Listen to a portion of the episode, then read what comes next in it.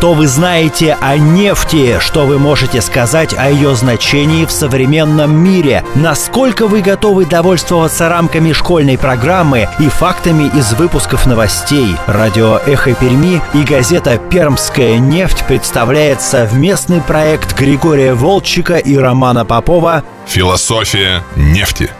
Предстоящему 30-летию компании «Лукойл» посвящается – это программа «Философия нефти». У микрофона Роман Попов, у второго микрофона Григорий Аркадьевич Волчек, а, историк нефтегазовой промышленности, публицист, писатель, ну и, конечно, журналист газеты «Пермская нефть» Григорий Аркадьевич, здрасте. Добрый день. Сегодня мы с вами, как и договаривались, об этапах развития мировой нефтяной промышленности. Вот тут уж честно, никакого домашнего задания и быть не могло. Я понятия не имею, о чем вы будете говорить. О чем?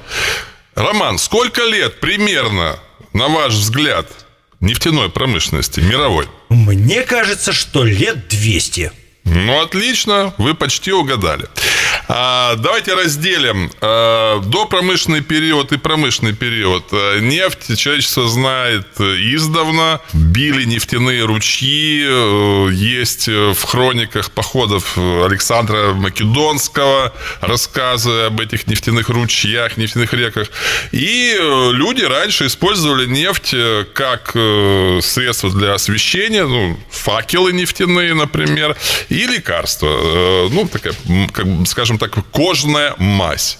А промышленность нефтяная возникла а, только тогда, когда появилась потребность в массовом нефтепродукте, и первым нефтепродуктом массового спроса и массового использования был не знаю, мазут, бензин, э, что нет, там еще, гудрон какой-нибудь. Нет, асфальт. А, асфальт. ну да. Да. Конечно. И это очень удивительно. Даже специалисты иногда удивляются.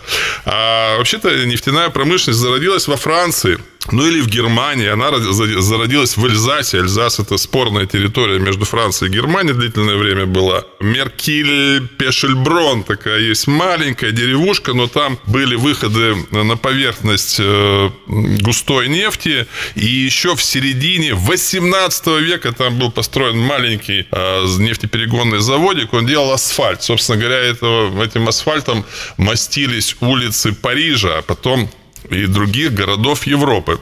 А парижский опыт асфальтирования был перенят у нас, в нашей стране, в 1839 году в Керчи. Полковник Карл Бюрно сделал асфальтовый заводик, и этим асфальтом были замощены улицы Керчи, а потом и Одесса. Это была Одесская губерния в тот период. Ну вот, собственно говоря, и началась нефтяная промышленность. Но она была такая, как сейчас говорят, малотоннажная. А крупнотоннажная нефтянка, конечно, возникла после изобретения керосиновой лампы 1853 год. Львов или Лемберг, это была тогда Австро-Венгрия, аптекари Игнаций Лукашевич и Ян Зех изобрели керосиновую лампу. Все, началась керосиновая эпоха и керосиновая промышленность, собственно говоря, вот это начало массового многотоннажного производства из нефти какого-то вот продукта, в данном случае керосина. Это программа «Философия нефти». Мы продолжаем. Обалдеть. То есть да, мастить ты... дороги э, с помощью нефтепромышленности стали раньше, чем освещать улицы? Совершенно верно. Вообще освещение улиц это вторая половина 19 века. Опять-таки, это все пришло из Европы. Был освещен Лондон, Париж, э, Вена, Будапешт, ну а потом Москва и Питер.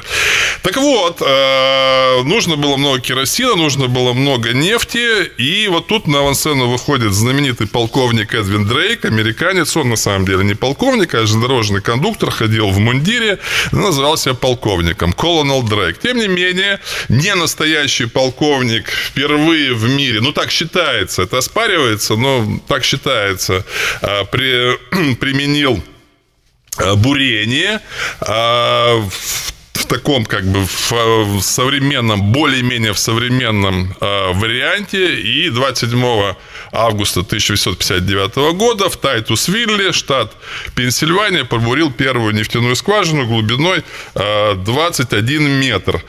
А, вот 27 августа это день кино в нашей стране, а в некоторых странах празднуют День нефти. Ну, ничего нам не мешает это, эти праздники совмещать. Все, начался нефтяной бум.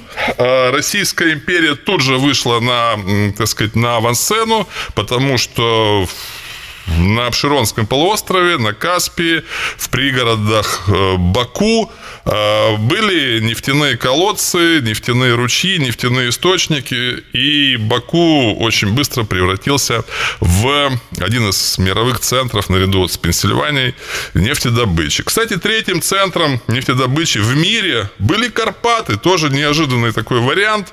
Ну да, практически вот вся эта Карпатская дуга, начиная от Польши, заканчивая Румынией, она вся нефтеносная с обеих сторон. А четвертым, наверное, таким кластером мировым по нефтедобыче была Индонезия. Опять-таки неожиданно. Раньше она называлась Голландская Ост-Индия. И вот, собственно, вот в таком э, формате мировая нефтянка встретила век моторов, изобрели двигатель внутреннего сгорания, возникла потребность в бензине. Бензин был отходом керосинового производства, а тут он стал основным материалом. И вот к Первой мировой войне нефтяная промышленность приняла примерно, так сказать, более-менее тот вид, э, структурно, во всяком случае, который мы знаем до сих пор. Философия нефти. Мы продолжаем чтобы сразу было понятно, вот и, даже из этой части лекции уже примерно понятно, почему там примерно полвека спустя именно по этим направлениям проходила, допустим, та же самая Вторая мировая война.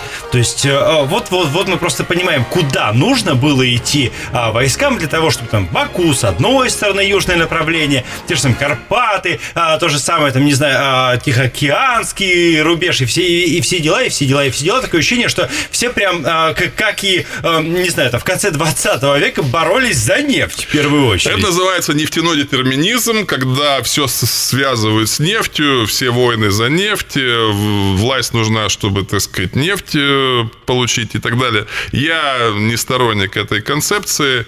А, давайте я назову еще некоторые важные вещи не, прошу не считать это рекламой, но есть несколько а, структур, которые имеют а, особые заслуги перед э, обществом.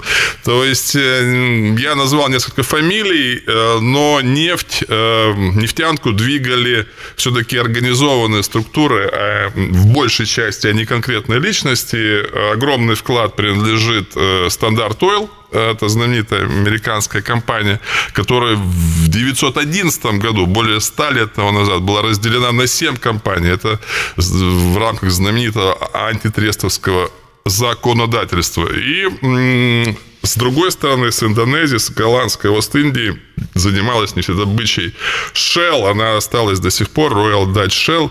И вот э, люди, которые двигали э, вперед этот бизнес, они, конечно, внесли огромный вклад э, в становление нефтянки. В Российской Федерации мы об этом поговорим отдельно. Э, главным, наверное, мотором нефтянки были Нобели. Обязательно о них упомянем. И огромное, ну, большое количество энтузиастов и хороших предпринимателей, активных, инициативных, к сожалению, они все в 17-18 году годах э, были обнулены, все промыслы были национализированы, и многие их фамилии ничего не говорят даже специалистам, но это, скажем так, издержки э, нашей э, вот революционной истории. А вот, собственно говоря, так происходили, обстояли дела до Первой мировой войны. Первая мировая война, конечно же, она не, совершенно не из-за нефти. Нефть была таким достаточно э, специфическим продуктом. А, так вот, именно первая мир, в ходе Первой мировой войны, когда на авансцену э, вышло, вышло вооружение, тяжелое вооружение или э, эффективное, если можно так назвать, вооружение, оснащенное двигателями внутреннего сгорания, те же самые танки, те же самые самолеты. Так вот, Первая мировая мировая война как бы начиналась э, с не, незначительным нефтяным фактором, а заканчивалась уже со значительным. И есть версия, что это тоже очень серьезно повлияло на развитие мировой нефтянки. С вами были Григорий Волчек и Роман Попов и программа «Философия нефти».